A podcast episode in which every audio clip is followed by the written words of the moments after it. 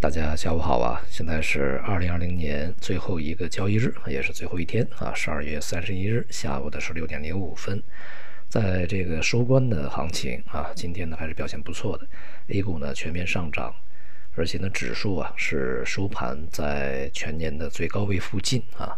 今天这个表现非常好的一些板块的一个是呃餐饮酒店旅游、国防军工啊，还有券商、这个计算机以及新能源。其中一些板块也是近段时间啊一直持续啊这个上涨的板块，并且呢，它对呃未来的整个的行情呢还是有啊来自于这个各方面啊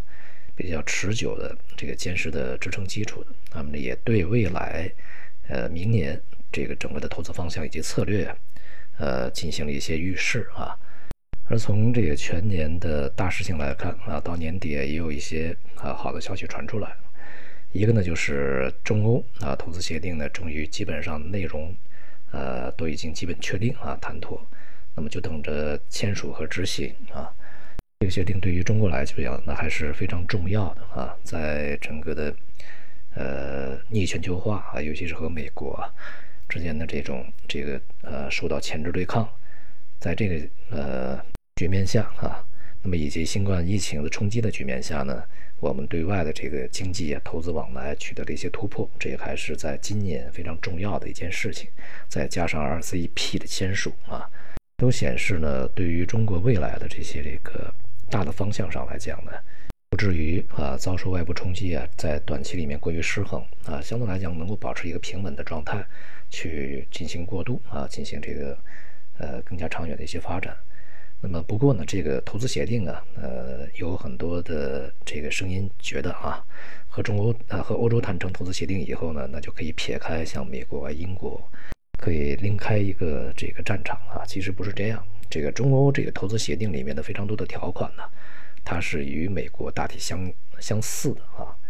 而且对于欧洲来讲呢，是一个提升啊，也就是欧洲呢在这样的一个协定里面呢，呃，它获得了与美国呢很多的同等的地位。因为我们与美国呃先行谈啊这个签署了这个第一阶段的贸易协定啊，那么接下来呢，如果英国愿意啊，其他国家愿意，我想啊，相似的一些这个协定也会对外啊继续推行下去。总体来说呢，今年对于中国而言啊，呃有比较大的冲击，但是呢，确确实实平稳过去了，而且呢，也是录得了全世界啊唯一的一个呃重要的经济体。呃，经济增长这样的一个结果啊，所以呢，如果说啊，全球从大洲来划分的亚洲，在这次新冠疫情的冲击里面，其实受伤是最小的。那么，其他像韩国、日本啊这些经济体，他们在控制疫情方面呢，也是做的比较得当啊。那么，其次就是欧洲，在年底呢，一方面这个疫情扩展呢没有呃特别极端的恶化，那么另外一方面呢，也是终于达成了脱欧协议，英国与欧盟的和平分手啊。呃，即便是离婚，那肯定会有影响啊。但是呢，这个相对平稳的过渡呢，也会对经济啊未来的发展也会有一些好处啊，不会那么的这个遭遇一些非常巨大的这种冲击啊。那么剩下的就是美国了啊。现在看起来，美国是最高最糟糕的一个国家，无论是经济表现啊，还是这个政府的呃更迭，还是疫情控制，至少到目前来看，还是相对糟糕的啊。这个过程中啊，美联储呢是起到了非常重要的作用。那么我们需要看一看啊，明年在拜登政府上来以后啊，它会不会好起来？那么其他市场方面呢，大宗商品啊，在最后一个交易日涨跌互现。不过全年啊，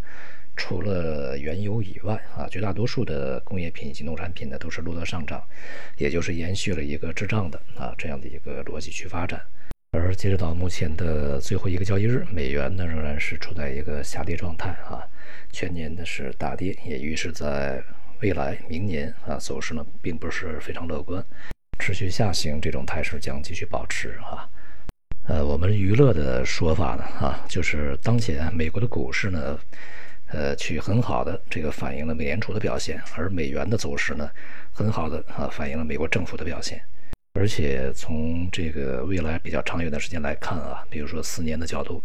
这个美国政府啊啊两党的这种对抗更迭啊，还是一个非常不确定，并且呢注定啊是充满波动的这么一个局面。因此，似乎啊未来呢确确实实美国的这下坡路啊，恐怕是已经开始明确的啊向下走。总之啊，今年的中国的经济和市场呢，都是经受住了考验啊。那么明年，整个市场和经济呢，应该是具有相当强的连贯性啊。中间的这种这个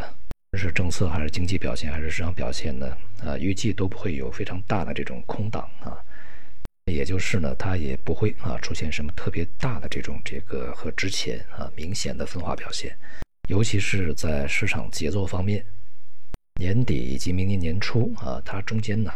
并不意味着有一条鸿沟啊，或者是有一个门槛或者有一个非常大的台阶，它仍然啊是一个在大的节奏里面去连贯进行的啊。因此呢，对于明年的市场啊，从精神上啊，恐怕还不能够完全的松懈啊，还是应该是打起精神来。呃，去要全神贯注的啊，关注它在明年，特别是在年初的一些波动和走势啊。呃，短短的三天休息完了以后呢，我们明年再战啊。在这儿呢，也是祝大家新年快乐。好，谢谢大家。